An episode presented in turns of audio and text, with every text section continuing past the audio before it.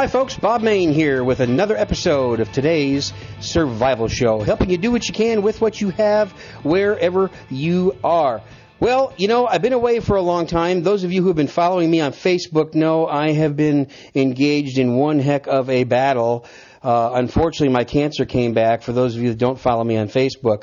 So I'm battling a recurrence of it. I had to have some major brain surgery about 3 weeks ago. Just now starting to feel close to normal. And that's why I've been away for a while. So I'm going to have some pretty intense chemotherapy and maybe a stem cell transplant down the road, but I'm still going to beat this. You know, trying to keep a positive attitude about it and still believe in the fact that God is on my side. And I am going to MD Anderson, which is one of the best cancer hospitals in the world in Houston. So between the Lord and the best doctors out there, I am going to fight this and I am going to win. So another episode here on common sense self-reliance. And I've been fortunate to have some people help me lately because, you know, I've been battling this cancer since March. So Joe and Dave and Fighter Doc from the forum. I know you guys know Mexican Joe and Dave, and also Fighter Doc, who is an Air Force doctor, and he's going to introduce himself here a little bit later on the show. They got together and they talked about Ebola. You know, we've got this Ebola scare. Now, I got to say something about this Ebola scare going on right now. Ebola is serious. And, you know, we've had this person pass away here in Dallas. We've had a nurse now come down with Ebola. Obviously, this is serious, serious stuff. We can't afford to have this spreading. It's my opinion that there's a lot of people that are getting real shaken up about this, and they're overreacting. That's what I think. I think it's an overreaction. Don't get me wrong. I'm not saying that we should take this lightly. I'm just saying I think there's a lot of overreaction. And you're going to hear Fighter Doc, an Air Force doctor, talk about that a little bit later in this interview coming up. These guys share a lot of really good information here, a lot of very good common sense information. So I think we all need to just take a deep breath, relax. I'm not impressed with the CDC, you know. I'm just not impressed. Every time I see that guy giving a news briefing, I just kind of shake my head. I'm just, well, you know, it's a federal government agency for you. What can I say? It's the federal government. But I'm just not impressed with the CDC and the way they're handling it. But that's kind of all we got right now. Should you be prepared? Yeah, you should be prepared. That should be something else that's on your list to prepare for. So they're going to talk about that. They're going to, you know, Dave and Joe and Fighter Doc are going to talk about preparing for the Ebola outbreak. So I'm going to turn this interview on here in about a minute or so. I want to say something about next episode. I think I'm going to put up another episode in 2 or 3 days. So I know it's been about a month. Now you're going to get two real quick. The reason being is I conducted another interview that you really need to hear. I want you to hear this one first because it is about Ebola and it's in the news and it's here and it's current and I want you to start getting ready for it. But there's another one coming up that's going to shock you. Well, you know, for some of you it might not shock you. You know, the stink has really hit the fan for somebody else who's been on this show interviewing with me before. And it's kind of hit them in a bad way. And you have to hear it. You have to hear it because it could happen to you. So that's the next interview. So this one, as soon as you get done listening to this one, check your feeds again in a day or two. And I think you're probably going to enjoy that interview as well. So this is episode number 250, and hey, by the way, isn't that amazing? 250 episodes. Thank you very much. I thank all of you who listen to this show for allowing me to do 250 episodes. Here's Joe, Dave, and Fighter Doc. Okay, Super Joe and Mexican Dave. Wait, I got that wrong. Okay, it's Mexican Joe, Super Dave, and we got Fighter Doc on the line today. How's it going, Doc? I'm doing good. How y'all doing? Good. We're going to help Bob out with another one. This one's kind of an important one. We're going to discuss the Ebola outbreak. In Doc's last interview, we were going to get back to it, and then things in Doc's world ramped up, and we got on other projects, and now we think we need to get back to it. So just to kind of step back for people who are listening to this as a first interview for you, Doc, you are Fighter Doc on Bob's Forum on the Survival Podcast, Survival Show. So go ahead and introduce yourself. Come tell everybody who you are, what you do. I am Fighter Doc. I'm active duty military. Having said that, nothing that I'm going to say in this podcast represents official DoD policy or Air Force policy and should not be construed to suggest anything along those lines. Standard military disclaimer. I am a physician. I've been practicing medicine for a while. I've had the chance to go some fun and exciting places that were hot and miserable. I don't ever want to go back. I've had the chance to treat some folks who've been to places even more miserable than I have. My specialty area of interest is aerospace medicine, family medicin, board certified in both of those. I enjoy travel medicine. It's one of those things I really get a kick out of, working with missionaries and working with our special operators is kind of one of those things that I like doing. I also take care of pilots, all the air crew and all that kind of stuff, which is a really great job. Unfortunately, somehow somebody heard I was doing good things, so they stuck me in a staff job, so I now work inside the DC Beltway. Doing a lot of paperwork about medicine, but not actually doing a whole lot of medicine face to face. But I'm hoping to fix that here shortly. So you answer a lot of emails. Yes. We do a lot of, I'm on the fringe of, policy and medicine and politics and science, and so every once in a while the politicians will say, hey, we think this is a good idea, and I'll say this is a horrible idea, and they'll say, no, you don't understand, we think this is a good idea, and then I go, yes, sir, and then we try to minimize the damage. I'm a big fan of having civilian control of the government, I get that, but sometimes it creates some additional challenges. Let me just leave it there before I get myself fired. Yeah, well, we see that, and we've talked about that amongst ourselves and amongst our network about how policymakers and politicians get in the way of the experts. I'm sorry, you're a doctor. I mean, unless I'm a politician and a doctor, I have no right to, discredit what you have to say. And I think that's where we started to kind of see a change in trends. This is probably more of a political discussion. In the last, 15 years or so, we've seen a lot fewer doctors, a lot fewer military folks serving in Congress, and even at the state and local levels. Now most of Congress, state, local level representation is lawyers and professional politicians. Yeah. The days of the statesman is gone. Statesman, statesperson, whatever the gender-neutral appropriate term is now.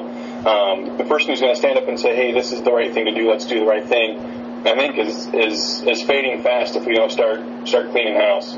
And bringing the doctors, the working moms, the military person, the guy who was a lifelong hunter and he knows about conservation of land and the species because that's what he did for a living. We got to bring those guys back into a position of authority where they can help make those decisions instead of let our decisions being made by those who have dollars and special interests and bring the votes.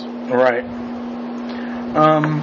Okay. What one of the big things that we were here to talk about is I know that here a few weeks ago to a month ago, they brought the doctor back from Africa who had Ebola. Everybody kind of freaked out. I know I freaked out a little bit. I'm like, why are we bringing somebody who's infected back? We have the ability to treat them someplace else, even if it is on a ship, which can be self-contained. Mm-hmm. And now all of a sudden we've got a case in Dallas, Texas. Now, I'd like us to discuss this to where the standard civilian can understand it, because to us, me and Dave have discussed this heavily, is it's NBC, nuclear, biological, chemical. So when we talk about how to get undressed, it's totally different than anybody can understand how to get undressed in that type of environment. Right. But what we like you, we want to do here is get you to tell us as much as you can about what this is, how it works, what we can do to prevent stuff.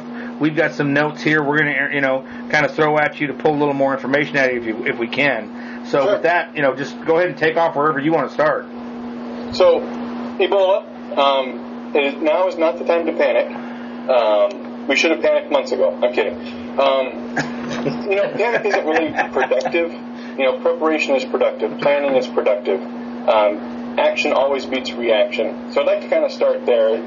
There's a tendency of Ebola's, and I actually had this conversation in March. We need to start paying attention to Ebola. And I was, kind of patted on the head, and I was told, hey, look, Ebola's in another continent. It's in one of those areas. We'll never see it here. There have only been a handful of confirmed cases. You're a silly doctor with, public health experience. We don't really need your help here. Thank you. And as time went on and as we learned more, we saw, hey, this has potentially even been stewing since December time frame into last year. And so there may have been kind of sporadic cases, onesies, twosies, that were not, lab confirmed between December and March when we started seeing the first real ones, if you will. Ebola is a virus. It's generally transmitted person to person. It has caused a handful of rare outbreaks. I'm going to put outbreaks in quotes there because the previous outbreaks had been, hey, 4 people have this rare hemorrhagic fever, and they all died, and that's the end of the story. That's all we know about it. And then a couple years later, you'll get 7, and then they all die, and that's all we hear about it. And it makes for great movies. I think there was a movie about that. Help me out here. Outbreak, right? Outbreak, yeah, Dustin Hoffman, excellent movie. And the solution, of course, was to firebomb the whole thing, and then, the government covers it up, and it never happened. Right. Which, there's times I support that. But when you start getting to hundreds of people, and now the numbers are starting to get gerbled now because we've got potentially 3,000 lab-confirmed cases that have died.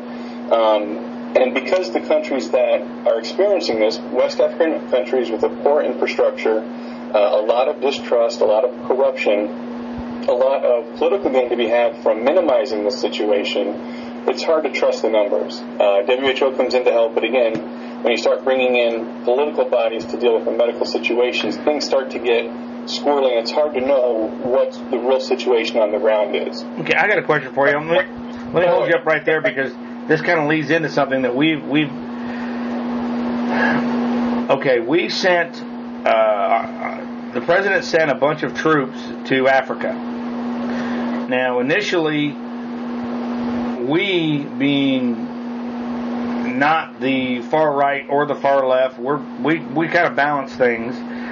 People are like, why are they sending troops to Africa for Ebola? Well, you can't shoot Ebola. I'm like, in our eyes, we don't know this, and maybe you can tell us, and maybe you can enlighten us a little bit. We don't think they were actually combat-style troops. We think they were more medical people, logistical people. Of course, I'm sure you have some MPs and some security people. But what would you think? And I know that these, were not necessarily Air Force people. These were probably more Army people. What's your feeling on that? What do you think the thinking was on that, or the purpose? I think you guys nailed it. We start to think we're sitting in the military. We're thinking, tanks and bombs, a la Outbreak, let's, put everyone together in the village and just, burn it to smithereens and ignore whatever happened. That's not really who we're sending. We have several, we call them contingency response groups. Those are the guys that went down to Haiti. Those are the guys who have gone to, the mudslides in Iran and the earthquakes in Pakistan. And we've got guys, and I'm a family medicine doc, with a handful of other certifications, and I'm in the military. We've got guys, two cubicles over, I work with the entire group of immunologists, preventive health specialists, the public health specialists, and they kind of help coordinate who's going where to deal with this big next thing that's happening. So we're going to send, the Air Force is obviously going to be involved because we can be anywhere in the world within 24 hours. And we can, the President says go, our bags are already packed. We don't have to pack our bags. We grab our pre-packed bags, we're in a C-17 by, 12 hours, and we're in country X really, really fast, depending on where country X is. And so we've got these global reach laydown teams, we've got these emergency response teams that have, embedded security, because that's kind of a big deal over there in a country that's as unstable as it is. And we've got preventive health technicians, specialists, we've got docs, we've got nurses. The big issue over there is not necessarily that they need physicians, it's that they need places to put people who are sick. They need IV hydration. They need supportive care. And it's that basic level of public health infrastructure that's lacking that we can show up and drop in a tin, by the end of 24 hours. And by the end of 3 days, we can have field operating hospitals there, not necessarily to do surgery in this case. That's what we did in Haiti. We showed up with our surgical teams, and we were helping with amputations and crush injuries and that kind of stuff in days. And so my impression is in this West Africa situation, we're showing up with more of a public health, education, you know, clean food and water, clean blankets, clean places to take care of folks in a supportive level, and if necessary, transport people to hospitals. Transportation over there is starting to break down, and the ability to get people to those limited hospitals with those limited resource hospitals, when that starts breaking down, you've got people, you know, with bloody diarrhea in the back of a taxi sharing with the next guy who's trying to get to the hospital, and that's just a bad setup. So we're bringing a lot of capability on the medical side, and we dress like G.I. Joe because that's kind of what we pretend we all are, but when we get there, we're there with stethoscopes and syringes and not necessarily M16s. Yeah, see, that's what I kind of told people was, what people don't understand is what's happening behind the scenes. You get, even if you just say that we're sending doctors and nurses over, the logistics in that, it goes beyond the doctor and the nurse. It's very similar to the fighting soldier in the field. For every doc or nurse that's in the field or fighting soldier in the field, there's 4 people behind them supporting them, if not more. Because Right. They have to have food, they have to have water, they have to have housing, they need resupply.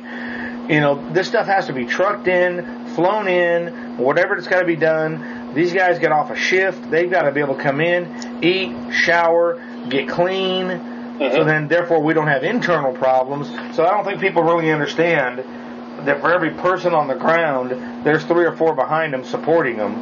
Absolutely. We've got guys with the equipment, with the gasoline, with the trucks, with the things. We're probably bringing small surgical setup stuff, but most of this is public health infrastructure stuff. We've got more public health techs working there on clean food, clean water, clean sheets, clean place to sleep. Hey, it starts sounding like a prepper video here.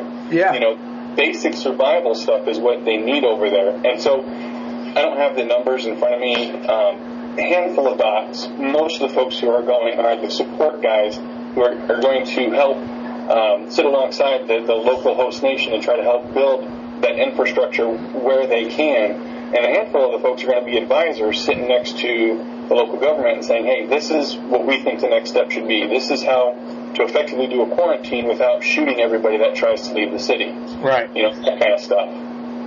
Right. Okay, so yeah. People get nervous when you say quarantine, nobody can leave your houses, you know, and then when you don't enforce a quarantine, you risk having a guy leave Liberia who was just taking care of a sick family member showing up in the middle of, downtown Dallas. Yeah. Yeah. So that could happen. Right. Well, see, and that's one that we've actually had a conversation here with, is that if you're going to be in total panic mode, and you're going to be freaked out, and you're going to be worried about this. And let's say that this does, because now we have a guy that came into the United States, ended up getting all the way to the center of the United States. Who knows how many people this guy has touched, and been in physical contact with. And you could tell us whether that is or isn't a problem. But if for every 1 or 2 people that he has touched, let's say it's 3% of the people he's touched could be infected. Now, those people continue through the airport and blah, blah, blah, blah, blah. I think as of this morning, there was like 18 people that they were watching because he wasn't he wasn't symptomatic while he was on the airplane. The news keeps saying that. Right. But now there's like 5 kids, and, I mean, they're disinfecting schools, and I haven't caught up with it this evening. Kind of makes us a little nervous. This is really in our backyard. Absolutely. You know, some of that's probably overkill. But better safe than sorry, right? When it comes to stuff like this, I'm okay with overkill because you only have to die once before it becomes pretty serious. Yeah. Yeah. You know, United Airlines is still trying to track down everyone on those flights, and you would think with all the screening we have to go through to get on the plane, they would know everything about us already. Right. Just look at my pictures on your scattergraph. And that guy that checked my PSA twice. I'm not sure what he was up to. But, when you go through that process, you would think that they would be really easily to come up with a list of names and contact information and call these people. And what they should be doing is a quick call and say, hey, you were on a flight with a potentially infected person. If you have the following symptoms, seek emergency medical care and tell them this kind of thing. And that's totally fine. We do that all the time for the lawyer that flew with the extremely drug-resistant TB. This is a pretty regular thing, and I'm honestly more worried about TB on a plane than I am about Ebola, especially an asymptomatic Ebola patient. When you don't have the runny nose and the sneezing and the coughing and the bloody diarrhea and the bleeding from your eyeballs and the other dramatic symptoms that sometimes happen with it, you don't have to worry about, you know, I'm not worried about his blood getting on me if he's not bleeding. If all of his blood and spit stays inside of him, he's not a threat to me. The thing with Ebola is it's fairly hard to transmit, but once you transmit, it's got a very high case fatality rate. And that's why people are nervous about it, and appropriately so. Walking by and shaking this guy's hand, assuming he wasn't bleeding out of his hand and I didn't have open sores on my hand, probably absolutely okay. But if I'm sitting next to a guy who's coughing and sneezing for an hour in a plane where I can't go anywhere, it doesn't matter what he's got, I need to be concerned. Okay, you just answered two questions there. That was one of the ones people have been asking me, and I'm not a medical professional. I'm CPR certified, you know, military first aid, that kind of stuff. And I've just said, hey, if you want to, and this again goes back to the quarantine, if you want to be totally freaked out about it, self-quarantine. Absolutely. Quarantine yourself, you know, stay in your house, and this goes back to being a prepper, is, you know, have the supplies to where you don't have to go buy, and it's basically, I don't want to go out to a grocery store or Walmart where all these sick people are at, you know, have everything you need, just don't go anywhere. Well, you know, here's another concern I have, Fighter Doc, is that, you know, this guy went to the ER, and they gave him antibiotics and sent him home the first go-round. Okay, you and I both know when you're traveling in the city, you're going to stop by the local convenience store, you're going to go put gas in your car, when you're feeling good or not. Okay, you're going to go up there, you're going to go to the store, go get some aspirin. You're going to handle that. You're going to handle either cash or you're going to handle a debit card. You're going to touch a keypad, okay? You've been coughing into your hand, all right? Let's say you're expelling a little bit of mucus, or, you know, whatever the case may be. The next person that comes along and handles that keypad, for instance, or gasoline pump, is now and reached up, rubs their eyes or something. I mean, you know, are we looking at a transmission ratio of this virus to where it you know, that could be a possibility? And that's the tricky part about medicine. It's totally possible. The keypad to eyeball scenario, the gasoline pump to, you know, oh, I just need to pull out a dollar bill, let me lick my thumb real quick because these two are sticking together. Is it possible? Yes. Is it likely? Not really. But this virus is different. And one of the cool/scary things about it is we found the virus living in secretions from people weeks after they have left the person. So when people say, we need to treat Ebola like we treat HIV, you know, as long as we're not passing blood and body fluids between each other regularly, we're probably not going to get sick. Well, the difference is when HIV virus leaves the body, it dies really quickly. Ebola lasts outside the body. It's a little more fastidious, and in certain body fluids, they've actually documented 21 days of viral pathogenicity, which is downright scary. But that tends to be the grosser body fluids. You know, the bloody diarrhea, the blood-soaked rags, the semen, those things are going to be more likely to carry the virus longer. Than a mucus. What's that? Than a mucus. Right. So somebody sneezes on me. I'm not happy about it. I wash my hands, I wash my face, I punch the guy in the face. That's kind of where we were going, yeah. We were like, you know, high-fiving and, you know, go get something to drink. But just the pathogenicity, that, or I guess technically it's the virulence. There's some medical terms that describe one or the other. This one doesn't spread easily, but if you get it, it's potentially bad news. Now, there's a caveat to that. Part of the reason that the death rate is so high is the place that these people are getting sick. It's a third world country. Right. It's we call them developing countries now because we're more politically correct, and I get reminded on that on a regular basis. I have to be nicer to people who are living in third world countries who don't even hear me.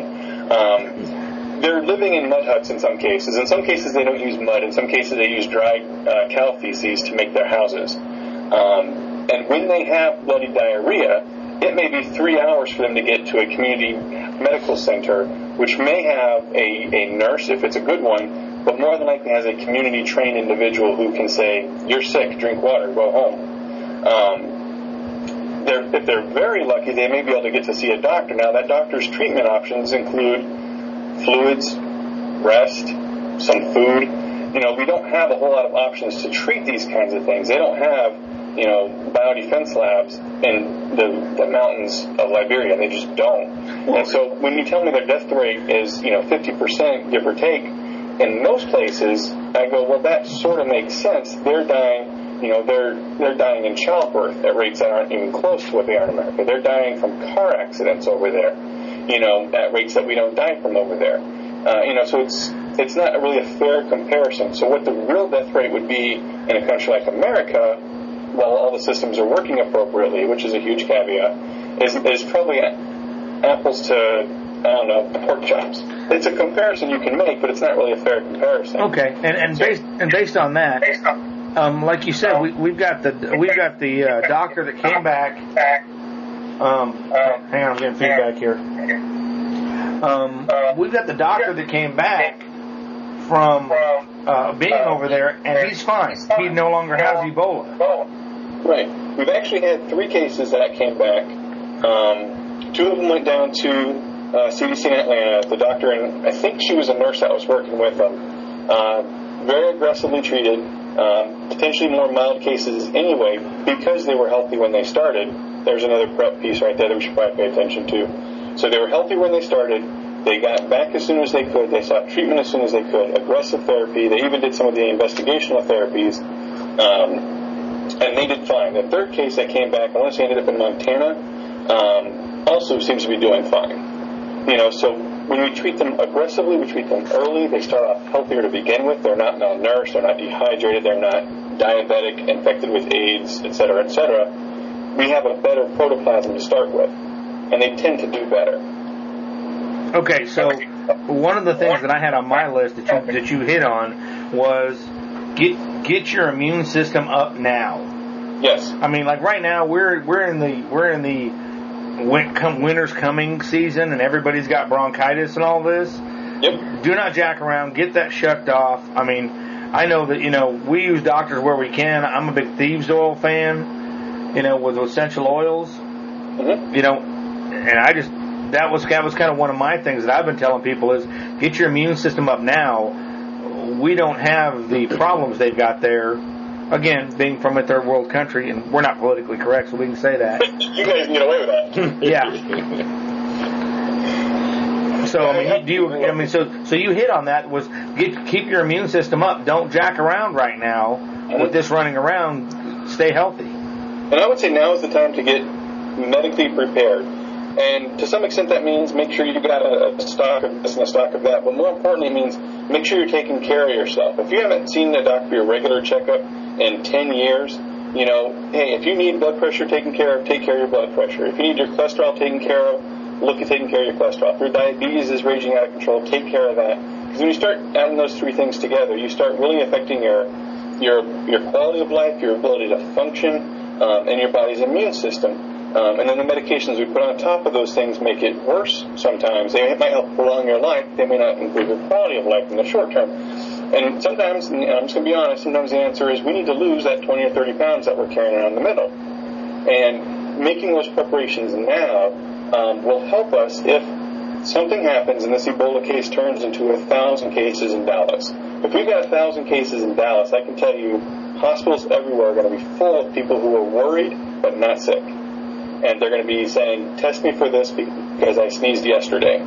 Well, in those situations, if you show up saying, hey, I need a refill of my cholesterol medicine, you get to go to the back of the line in the ER while other people are taking turns coughing and sneezing in your face. Yeah. Well, see, to me, I mean, I that's one of the preps that I teach. And absolutely. One is, if at all possible, stay out of the hospital. They're full of sick people.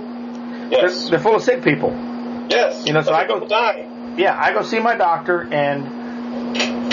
I, you know, work around Obamacare as much as I can. Yep. And what I do is I go in and I see my doctor, and my doctor is really cool. And I tell, you know, she's like, oh, here's your thyroid medicine, here's this, here's that. And I said, can you write me that prescription for 1 year, please? There you go. And what she does is she writes it for the entire year. And she calls it in, and I go down and I go to my local grocery store, and they fill it for 90 days. Mm-hmm. I call back a week later and I ask for a refill. Yep. And I go back down and I get another 90 days. So in the matter of, you know, 6 to 8 weeks, I've got a year's worth of medicine. And that's the right way to do it. If you show up to your doctor and you say, "Doctor, I'm concerned about the end of the world, zombie apocalypse, cats and dogs coming together. I need a year's supply of my medicine now," they're going to ask you some more questions. Yeah. To put it nicely. But if you say, "Hey, is there any chance I can get this full for a year? My numbers have been stable. We're heading in the right direction." You know, I think most good docs who aren't under the thumb of Obamacare would absolutely write that prescription for a generic medication. Yep.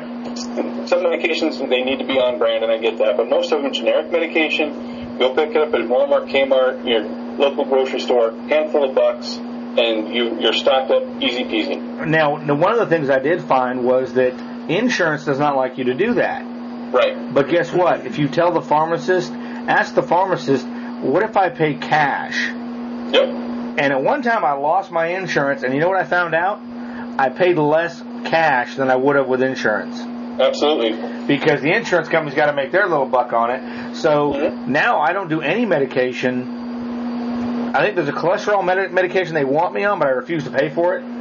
Yep. But it's just astronomical. But yeah, I mean, I think one of mine, Obamacare took out of being a generic, and they made it back to being the name brand or whatever, or on the other chart. So instead of paying $10 for 3 months, I pay $30 for 3 months.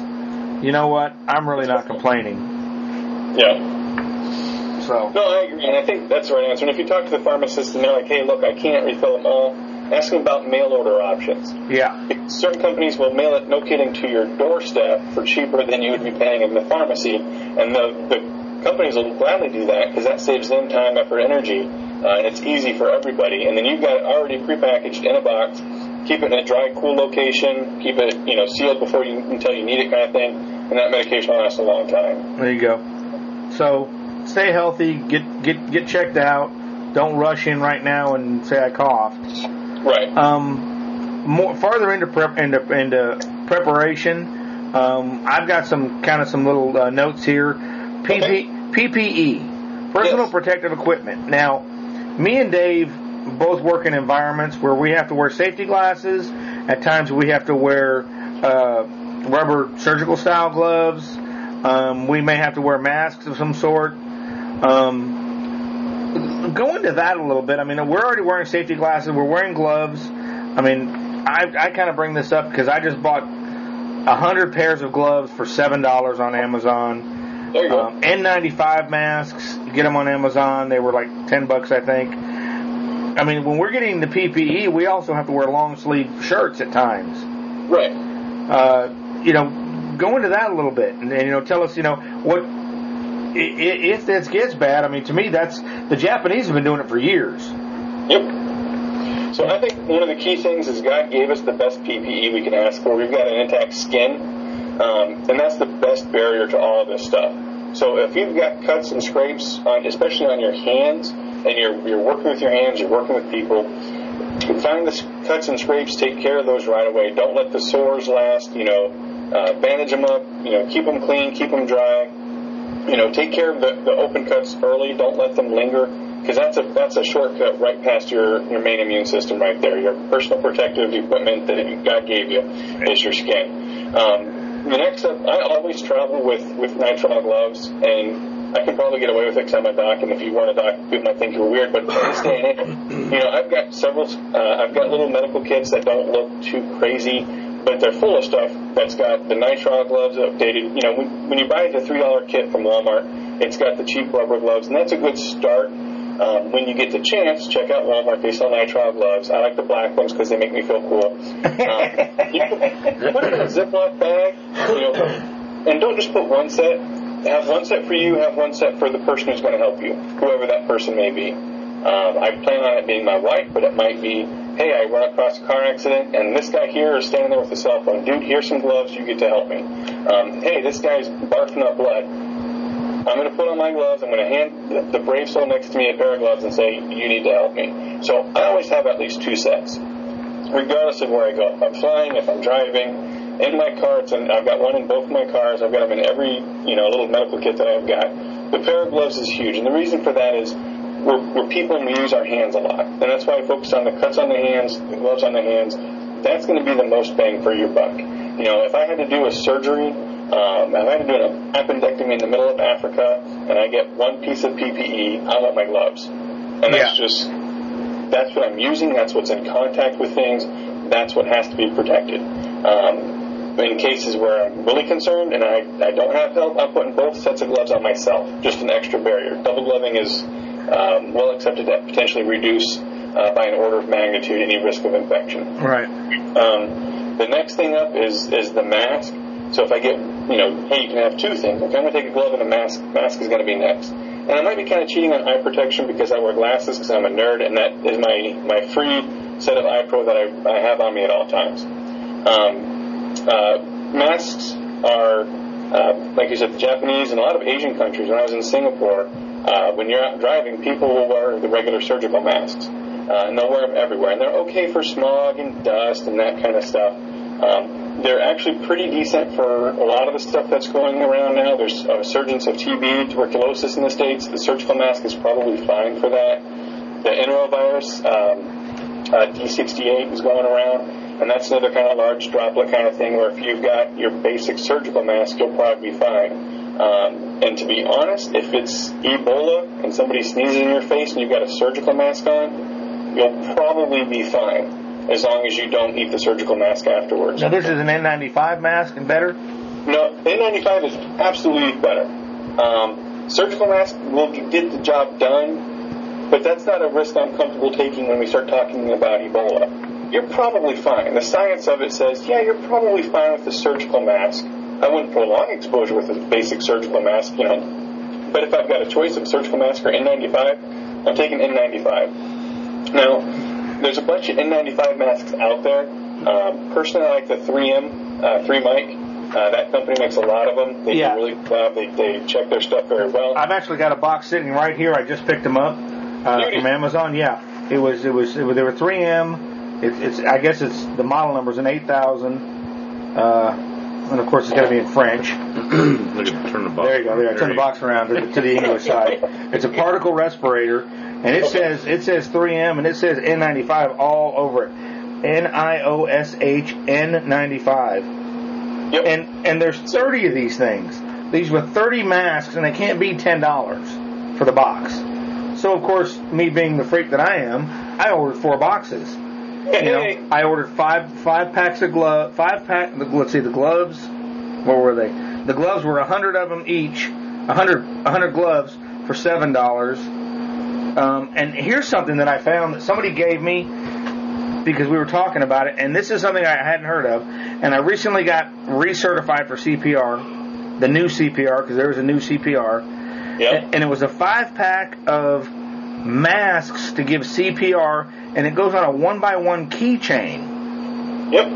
And these, and I was told, do not unpack this thing, and it's a 1x1 little keychain, and you pull it out, it sits on your keys, and it's in a little canvas bag, a 5-pack of these masks so you can do CPR on somebody or give them breaths, and it's got a one-way valve in it.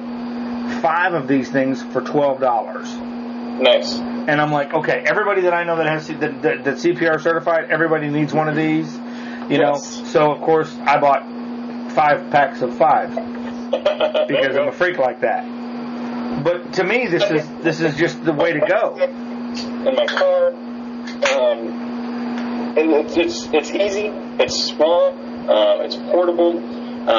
You hit it on a couple points there. NIOSH, NIOSH is the National Institute for Occupational Safety and Health. I want to say so. That's more. There's a handful of masks out there that are N95. NIOSH is the one that certifies them for use in an occupational setting. For example, I do sandblasting, I do bead blasting, I do sanding on a regular basis. The N95 will stop 95% of particulates on average 0.3 microns in size. So this is great for all of that stuff.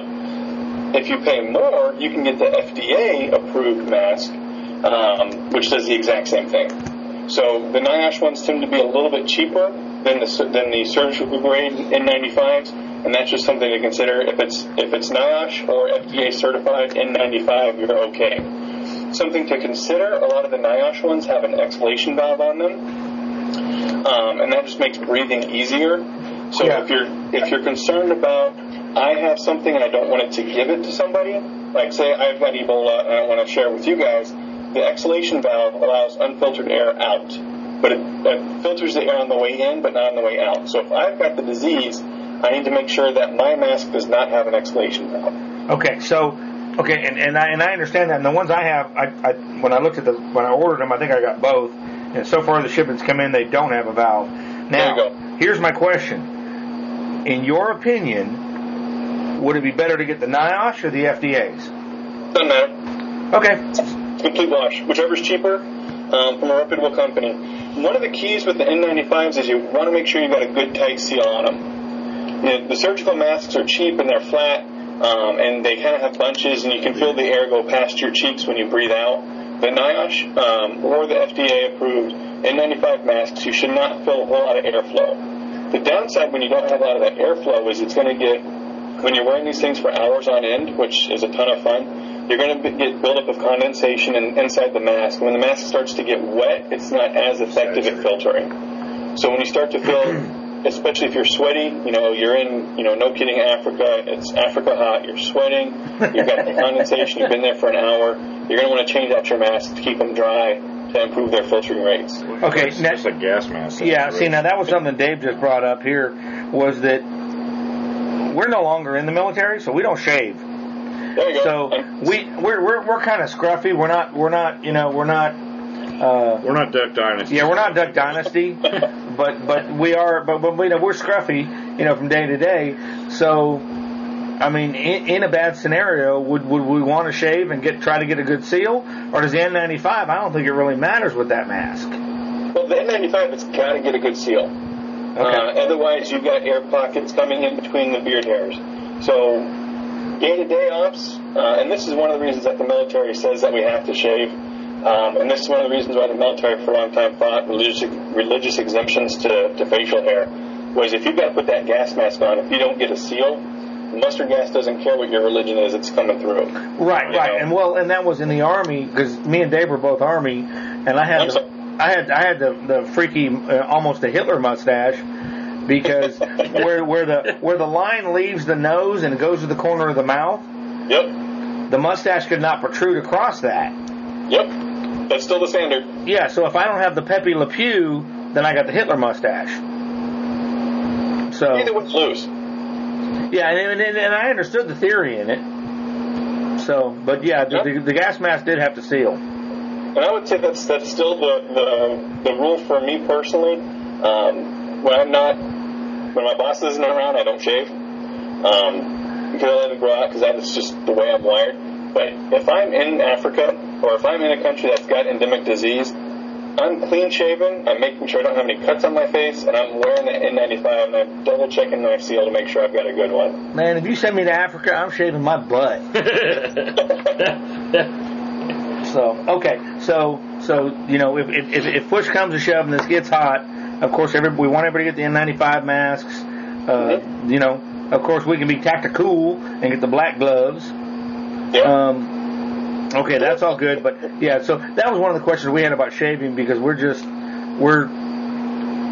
antisocial like that. Yeah, and it's totally risk, you know, benefit. You know, if you guys are out in your compound with the moat and the gators and all that kind of stuff, and nobody gets near you, no reason to shave, no reason to wear a mask. Yeah, see, I figure that if the push comes to shove and this thing goes, you know, really bad, I'm going to keep everybody at the other side of a 45 ACP, and I'll be good. There you go. Keep your distance, because Ebola's got to get close. Yeah. Now, and just real quick on the rest of the masks, they do also make an N99 and an N100. They cost more. They filter slightly better. It goes from 95 to 99 to 99.7% of filtration at the 0.3 microns. But bang for the buck, N95 is the way to go. There are some other masks out there on the market, and I want to say there are R95, R99, and R100s. And those are ones that are going to be oil resistant. So N95 stands for, the N is not oil resistant. So if you get gun oil, if you get, you know, you've been sweating and facial grease is getting all over it, you know, it's not oil resistant. And when they get oiled up, they're going to let stuff through. So N99s, N100s, I'm not wasting my money on it, even with Ebola. N95, I think, is the way to go. Well, and I also saw some today that actually it was a of course, the 3Ms are more of a cup style mask, and right. I saw some today that were more of a soft wrap mask that kind of went across the ears or whatever, but they had a plexiglass or a plastic face shield that went up. Yep. So I thought, well, those were cool too. You know, if you've got to actually be in the area where you're treating with somebody, so. Right, and I'll be honest, when it comes to, like, when we did surgery on HIV positive or hepatitis C cases, I would do one of those. They make them with a duckbill, kind of a duckbill face with the glass shield, or not glass, but plexiglass kind of piece of plastic that sticks up in front of your face. And that was just an extra layer of protection for a piece of plexiglass to catch blood before it gets to my glasses, because I don't want anything getting in my eyes, because that's an open route directly to my brain, and I'm just not interested in having Ebola in my brain. Well, yeah, I mean, come on, you're going to blow away all that college education. That's right. Now, here's a question. I mean, we're just kind of throwing stuff out there.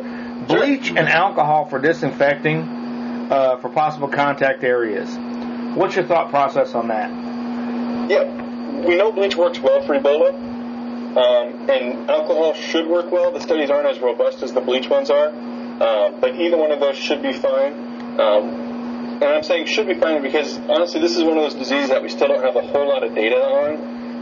So the mad scientists in our country are going, sweet, we finally have enough cases where we can start to get good data. Let's see how bad this gets. Yeah, yeah, thank you. Guys like me are saying, let's bleach it and alcohol it and set it on fire, and then we'll see what we did overkill.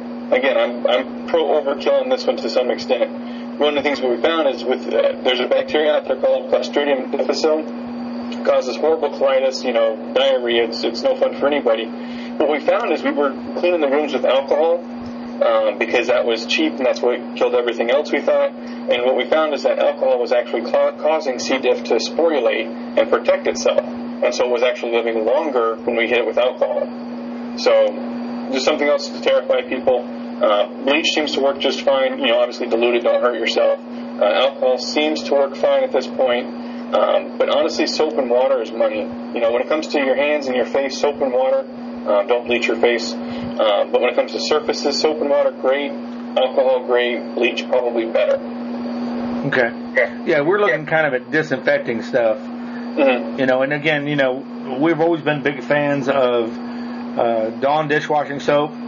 Yep. The blue, I mean, of course, we live out here in northeast Texas, and we got boys that lube up their whole arm and stick it up in a cow and pull a calf out, and that's what they're using because of the disinfecting purposes. Yeah, that stuff works great. Okay. They were going overkill by, I don't know if you saw where the Ebola case, he was down and he went and visited some folks that went to the school, so the school was shutting down, and the janitors were, blowtorching the place or whatever. They were probably using combinations of standard household cleaners, and that's probably fine. It's probably overkill. The kids who were in the school didn't have a significant enough exposure based off of, open source, what I can read online kind of thing. So I'm not too concerned about the school, but they were just using standard stuff. I don't think we need to get too crazy with fancy new chemicals. Standard soap, standard bleach, standard alcohol. Okay. So... where are you at with like handshaking, hugging, personal contact? I mean, I know that in the business world we're always shaking hands, and out here in East Texas everybody's shaking hands and meeting and greeting. But if this thing does start to get out there a little bit, I'm kind of thinking just, hey dude, how's it going? Fist bump. Not even a fist bump. I mean, what are your thoughts on it? Where are we going with this? Or where could this go? The tricky thing right now is we've got a couple of outbreaks that are going on at the same time. Ebola, I'm not afraid of handshaking. If you've got blood coming from your eyes and from your face and, from your backside and I can see it, you shouldn't be shaking my hand. You should be in a hospital. We'll hug it out when you're better, a lot better for a long period of time. There's also the enterovirus, the D68 that's going around now. It's hospitalizing, paralyzing kids. It's even killed a couple of them now. It's another respiratory virus. That one is going to spread much more readily by a handshake, but even by a fist bump. And everyone's telling us we're supposed to be coughing and sneezing into our elbows or to a handkerchief. So now we used to do elbow bumps because we were concerned about fist bumps. So we would kind of bump elbows and call it a day. But I'm not concerned about bumping elbows because the CDC is telling everyone to sneeze into their elbow. So, yeah, when somebody is sick, they're sneezing, they've got that look like they're not feeling good. Away from the recommendation is 3 meters to be on the safe side, which I think is like 9 feet in American. Yeah, it's 10 feet American, but yeah, the conversion sucks. Way from a distance, you know, and if folks give you a look, hey, I want to shake your hand, just go, hey, look, I'm sorry, I'm concerned about getting sick. Or if they're getting too close and you're chilly, tell them you're sick. Yeah, tell them you're sick, yeah. And then suddenly you'll get all kinds of space. It works out great. Yeah. So is that I'm still handshaking at church. There was a guy last week who had a cold, and he just, you know, we fist bumped and called it a day. You know, but the church has Purell everywhere, so it works out. Right. Take the hand and Purell right away. Right. Well, my I just saw a little bit on that virus with the kids. Is that strictly being transmitted with kids? Or, I mean, are adults getting that, or what's the story with that one? So that one's been popping up, and we see it every once in a while. It was first picked up, I think, in California in the 60s. Just like everything else was picked up in California in the 60s. And what we're seeing is it's a respiratory virus. It has these little outbreaks every so many years. It tends to be a minor thing that we don't even usually test for. The issue is we started having people that were really sick, ICU, getting ECMO. That's where their blood is getting transfused basically continuously outside of their body kind of stuff. So they're going through some high-end stuff, and they were at big fancy hospitals. And they said, let's test because something weird is going on here. And they were getting small clusters of them. And they said, hey, this is, you know, D68. It's not usually that big of a deal. The issue is we're seeing, it's been predominantly in children, males, females, 50-50, depending on which study you listen to. Mostly kids that have had some kind of allergies or some kind of asthma, some kind of wheezing history. Those are the kids that tends to be hitting worse. Those ones that tend to end up in the hospital. You know, you and me get exposed to this. I might have the sniffles for a day, press on with life, no big deal. But you get a kid that's immune compromised, you've got somebody who's, you know, on chronic steroids for their lung disease or whatever. Those are the guys that we're worrying about. And the vast majority of the folks that are ending up hospitalized are those that have an underlying respiratory or immune disorder. You know, I think the youngest one was 6 weeks, the oldest one was 16 years, are the big cases that the CDC is talking about now.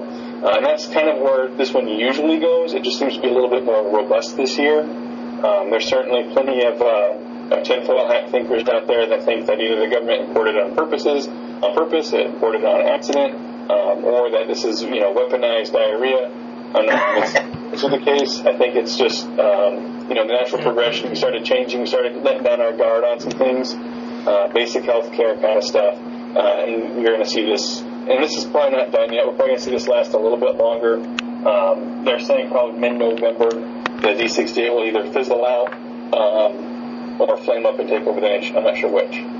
But I'm expecting the D68 to be, you know, wash your hands. The treatment is the same as Ebola. Fluids, rest, good nutrition. The prevention is the same. Wash your hands, fluids, rest, good nutrition. Take care of your medical conditions before you start getting close to these things. But yeah, they're starting to shut down schools, and that's when you start seeing, hey, you know, the self-imposed quarantine, the, you know, the city says your kids can't come to school, so now mom has to stay home. You know, I think it's just a matter of a lot of folks don't want to play that game, so they would rather send all their kids to daycare a little bit sick, and that's what's spreading it. So I'm all for, hey, it's time to start taking some sick days, America. Spend some time with your family. Let these things blow over. You know, go out in the woods and go camping and far away from people. Learn some skills. You know, rough it for a little bit, you know, improve your immunity, improve your skill set, improve your life, get some clean, fresh air. And I think that would help America as a general rule, but now, especially when we're starting to see these little epidemics pop up. Well, see, and another one, you know, we talk about this, and we talk about things firing up, and, you know, of course, Ebola is new to us, but its death rate is very high in where it's at. Now, again, because we're not a third world country, you know, when we are healthier and we have better medical care, there's other things that are here that people keep forgetting about. Absolutely. We have bubonic plague. It's never left Colorado. I mean, the last fatality was in Colorado, a little girl from the Air Force got it. Well, now, there was just a guy, wasn't it just not long ago, his dog got it and he got it? Yep. I think he survived though, didn't he? I don't know if he survived or if he died. I don't remember.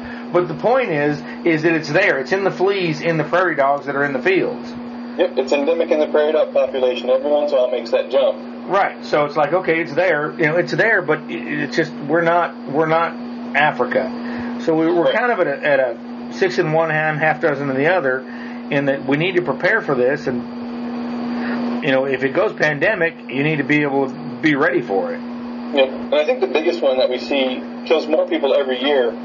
Every year we lose people to flu, you know, pneumonia kind of stuff, because they're not taking care of themselves. I'm a big proponent of a flu shot, not just because I have to get it.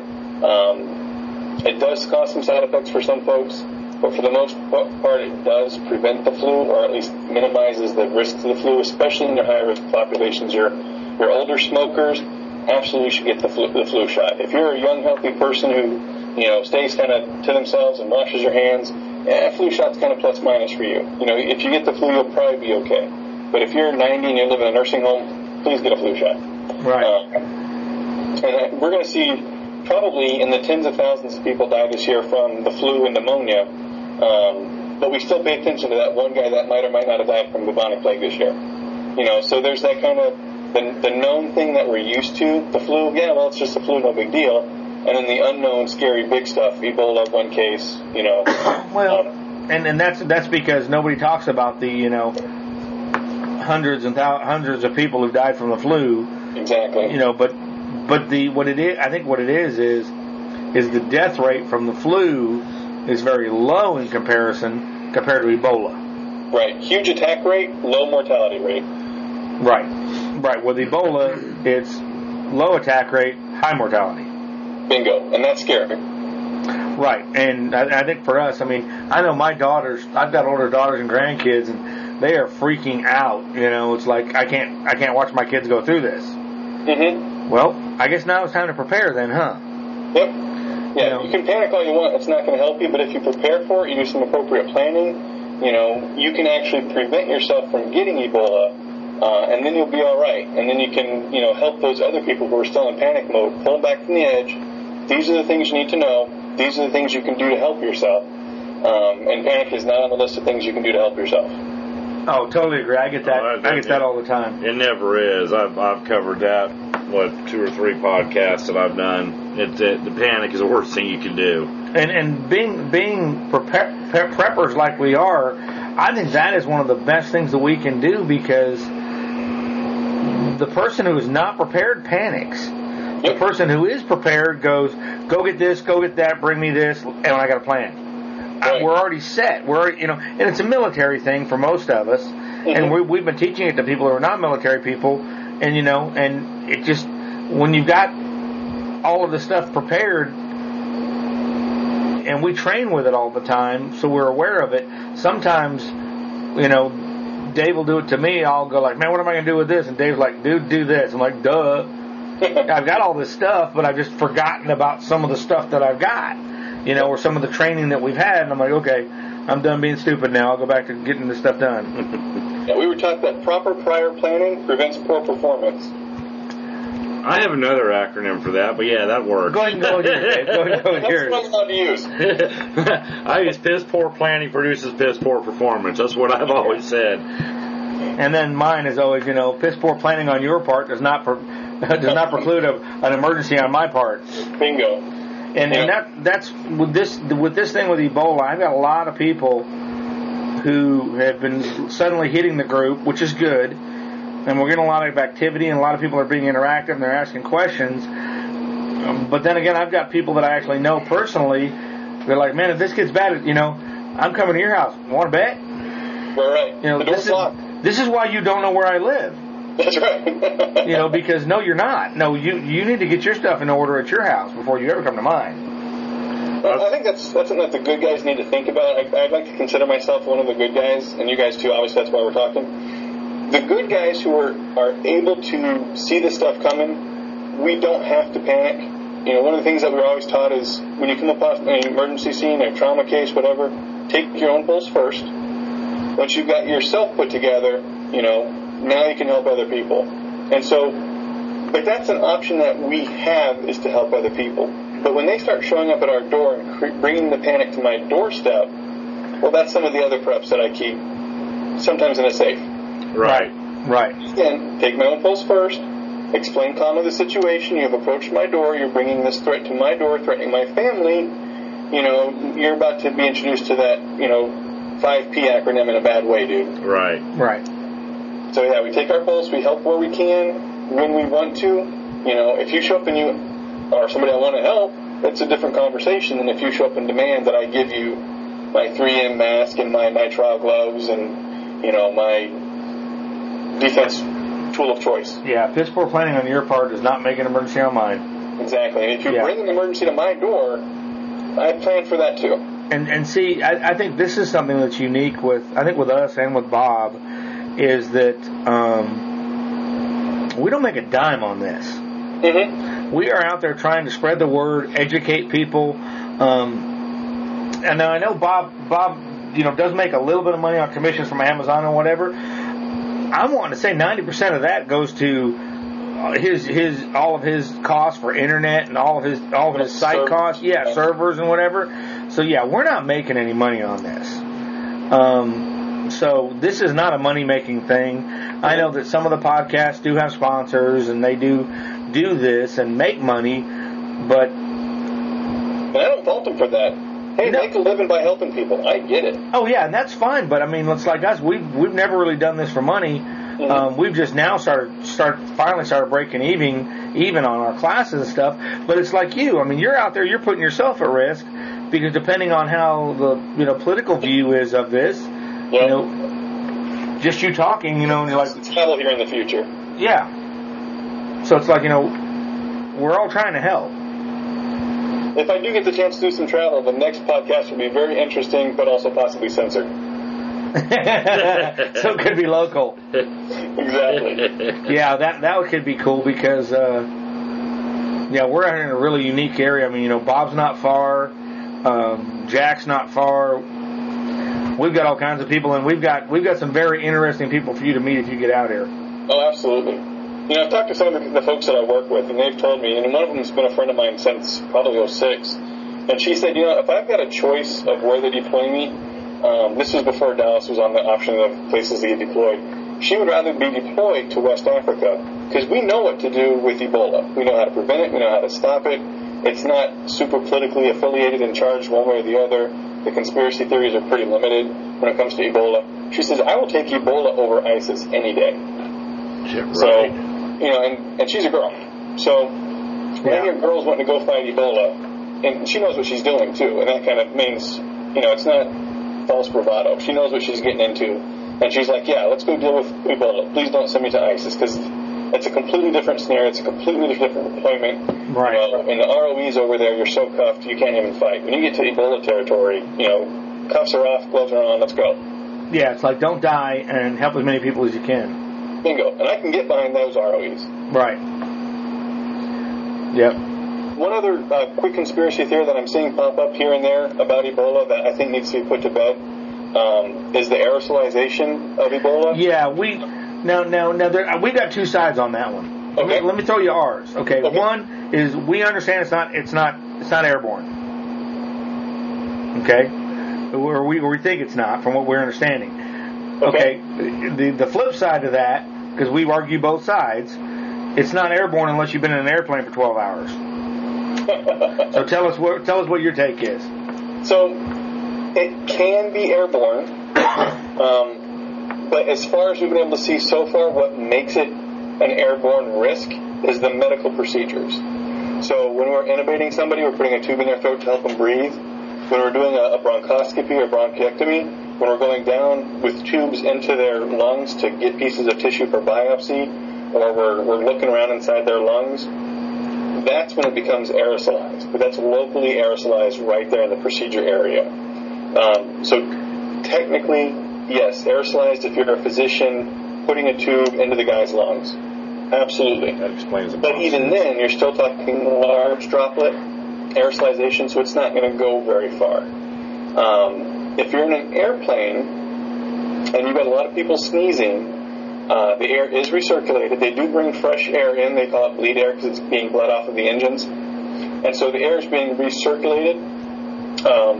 WHO and ICAO, the International Something Airline Organization, drawing a blank on the C, it's probably French. The ICAO guys, they have a lot of rules, and the FAA endorses them and has some more strict rules for the U.S. on how much air, how frequently it has to circulate, how much fresh air has to be brought in. And so for the most part, for your large droplet things like tuberculosis, if you're flying, from Dallas to DC or from DC to Dallas, as the case may be, I'm not concerned about a 2 or 3 hour flight with a large droplet thing like Ebola, TB. If I'm going transcontinental and they're flying me by Kuwait Airlines down to Iraq, then you're more likely to get a significant exposure. It's not an American carrier. It's a much longer duration of flight, and their medical standards are on paper potentially the same, but enforcement is very different. Right. So there's a lot of pieces that go into it. You can't say every air flight is risky. You're honestly more likely to walk away from a flight with a cold, a flu, a rhinovirus, or D68, and you may never know because you just had the sniffles for a day. Then you are to get Ebola. I've got a question for you. If you wear a mask on the plane, some folks might look at you and call you paranoid, but you know what? When you get off the plane and you take your mask off and you're not coughing, what's up? Yeah. Now I've got one for you. We got into something here a few years ago, and it's called colloidal silver. Yep. Where you silver infuse basically distilled water. But something that came up, and it was a conversation we'd had, and it was, why is it that whenever they do a catheter, all the catheters are silver lined? Because, what is it, silver is an antimicrobial? Absolutely. Okay, so somebody else had brought up, well, they've got filters, air filters, that are silver lined or silver flaked. Absolutely. And actually, in the military, our socks are silver impregnated as well now. Really? The issued ones from military clothing themselves, the socks are silver impregnated for our ABUs because they reduce the fungus and the bacterial issues that go with that.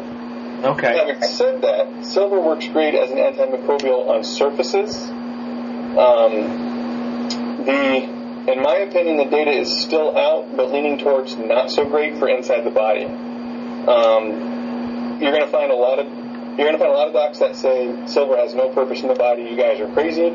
You're going to find a handful of docs, a lot of naturopathic individuals, homeopathic individuals that say absolutely colloidal silver should be every day. I'm the guy that says the data is not great for it. There's a lot of anecdotal evidence that says colloidal silver is good. We are starting to see in America a rise of a condition called argyrism, where folks are overdoing it on colloidal silver. Right, we've heard about that. Yeah, and so folks are turning blue, which is kind of cool. But their liver's blue, too. It's kind of that metallic-y blue color. And so funny on the lips, deadly on the liver. So, and what's the recommended dose of colloidal silver? It's whatever the guy who sold it to you says. And how much is actually in there? It's not regulated, which is kind of some pluses and minuses. You don't know what you're getting. You may be getting 1,000 times what you think you're getting. You may be getting nothing. So the colloidal silver market hasn't gotten to where I want it to be. I'd like to have some really good evidence, some really good studies, some really good products that I can say, this is great. But right now I think we're still in the Middle Ages medicine, honey, silver, leeches. Okay, well, now modern medicine is okay with honey again. We're back to leeches because surgical leeches are awesome for a lot of things, but we're still not back there on silver yet. So I'm gonna hold out on that. If you're pro-colloidal silver, I would say take it easy. Tend towards the lower side of the doses. Maybe not every day, but just when you're starting to feel something come on. But I'm not an anti-silver guy. In fact, I just got some silver from my JM Bullion guys yesterday. Now we've got a buddy, and he got us into colloidal silver, and we were making it, and I've got gallons and gallons of it. There you go. But the colloidal silver's downside was, of course, it was not overdoses were bad for you, and you turned blue, and you looked like you needed to be on another planet. Right. Okay. So then somebody else had brought up Thieves Oil. Mm-hmm. And I've actually got a video on our YouTube page where I cut my hand open, and to deaden it and to disinfect it, we use Thieves Oil. And to this day, I have to really actually show you where the scar is for you to see it. Yep. Wildcraft is big on it too.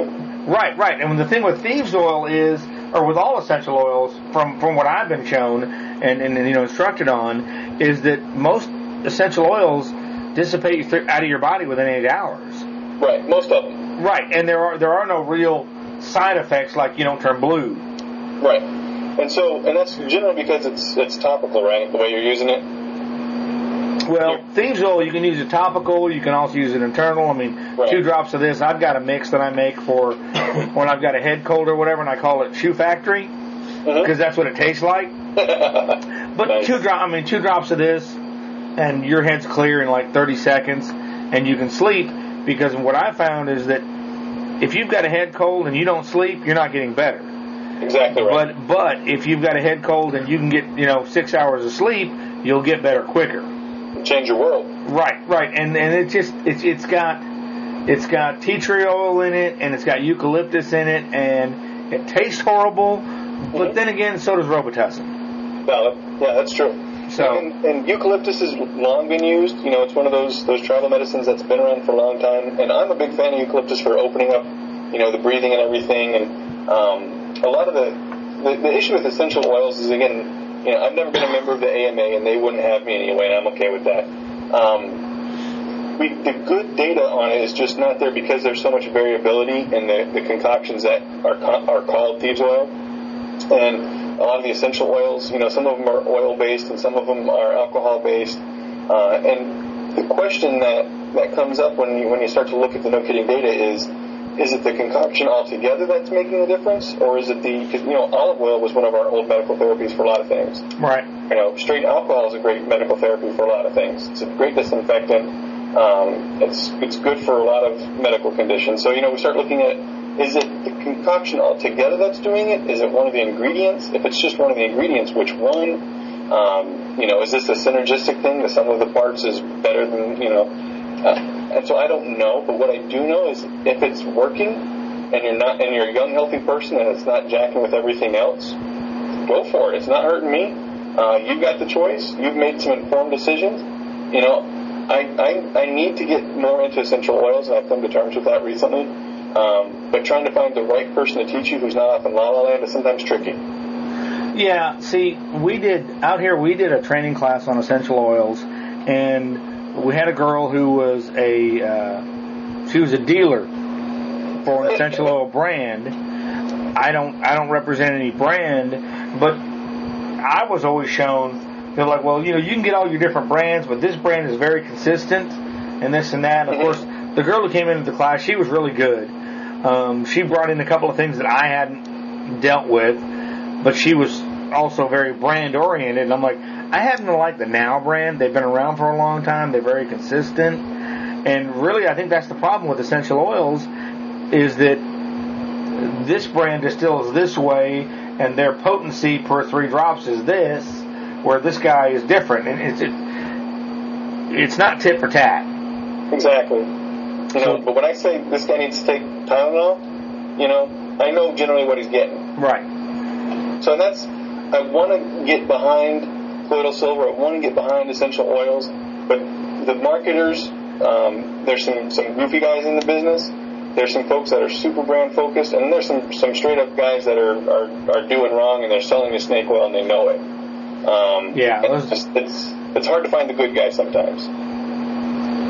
Yeah, and to me, it's all about just finding the recipe, finding a brand you like that's consistent that you like, and then just manipulate your recipe according to what works and doesn't work.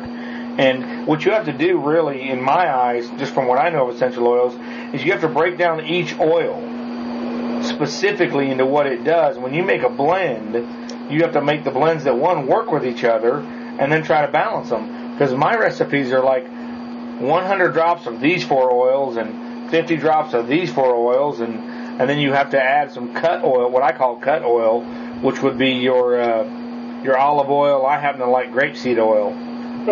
But again, and some of these things you have to be careful with because like cinnamon is hot. It's considered a hot oil. It'll burn you.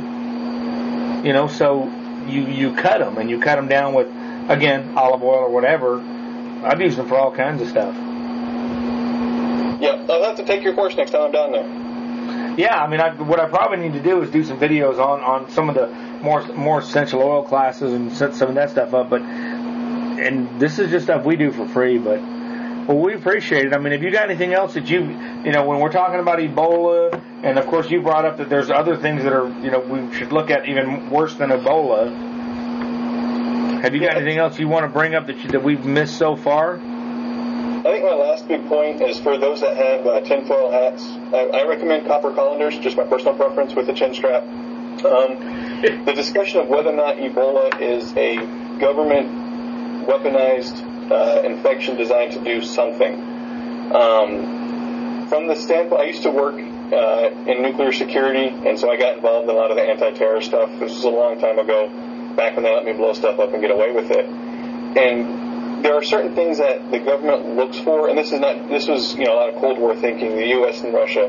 There were certain things that we looked for when we were going to weaponize an agent. And one of the things we wanted it to do is we wanted it to spread easily, we wanted it to spread quickly, and we wanted it to kill people, preferably quickly. Ebola doesn't spread easily, it has a low infectivity rate, and it doesn't kill people quickly. So, if the government were to weaponize something, Ebola would be interesting, good for studying, and I'm sure the government has studied Ebola as a potential weapon, but it doesn't do what we want it to do. There are much better weapons out there from a biological standpoint. So for those folks that are concerned that this might be the government trying to get you, this wouldn't be one of their top seven. There are seven that are much better. Right. Okay. So now we can take off our colanders or tinfoil hats. Now, I think that one, in my mind, is put to bed, but obviously if there's stuff on that pops up on the todaysurvival.com forums, I'll certainly answer those when they pop up. There you go. All right, well, we appreciate it, Doc. I mean, and again, everybody go out to Amazon and buy your N95 masks and your gloves through Bob's website. We appreciate it, and we hope this is, you know, kind of shed a little bit of light on some stuff. I think we've bounced around quite a bit on this. Absolutely. And to Bob, who has had his surgery and is cancer-free, and they have actually physically thrown him out of the hospital, probably for making a scene. Yeah, I'm still disappointed of the selfie you took when he was getting out. He wasn't wearing a Green Bay Packers hat. I had to point that out to him. That sweet stash going on. Come on. Okay, Doc. Well, we appreciate it, and we'll sign off here, and we'll send this over to Bob. We'll see where we go with it. Great. Congratulations on 250 episodes, Bob. Thanks for the work you guys do. Super Joe and Mexican Dave, was it? There you go. Take care. All right, thank you. Okay, thank you guys. I very much appreciate these guys putting their time together. I don't even ask them to do this. They just do this on their own to help me out. And I can't tell you how thankful I am for that. Gentlemen, thanks very much for donating your time. Okay, ladies and gentlemen, most of you know I don't run a bunch of commercials on this show, and I don't have paid sponsors. It's always kind of irritated me when I listen to a podcast. If it's not a bona fide radio show, it's just a regular podcast, and they're running tons and tons of commercials. It's just always kind of irritating to me. So my show is supported by generous listeners like you. One way you can do it to continue to listen to commercial-free podcasts like I put out, you can go to my Amazon store, and whenever you want to make an Amazon purchase, use my link. I have an Amazon affiliate program. Just go to todaysurvival.com. There's two S's in that web address, www.todaysurvival.com. Click the Amazon store page and bookmark that link. Bookmark or save the link that's on that page for my Amazon store. Make your Amazon purchases through my link, and I will get a fee. I'll get a commission from Amazon. A small one. It's not much. Boy, it's not very much at all. But every little bit helps. There are costs that are incurred for this show. That would be very helpful.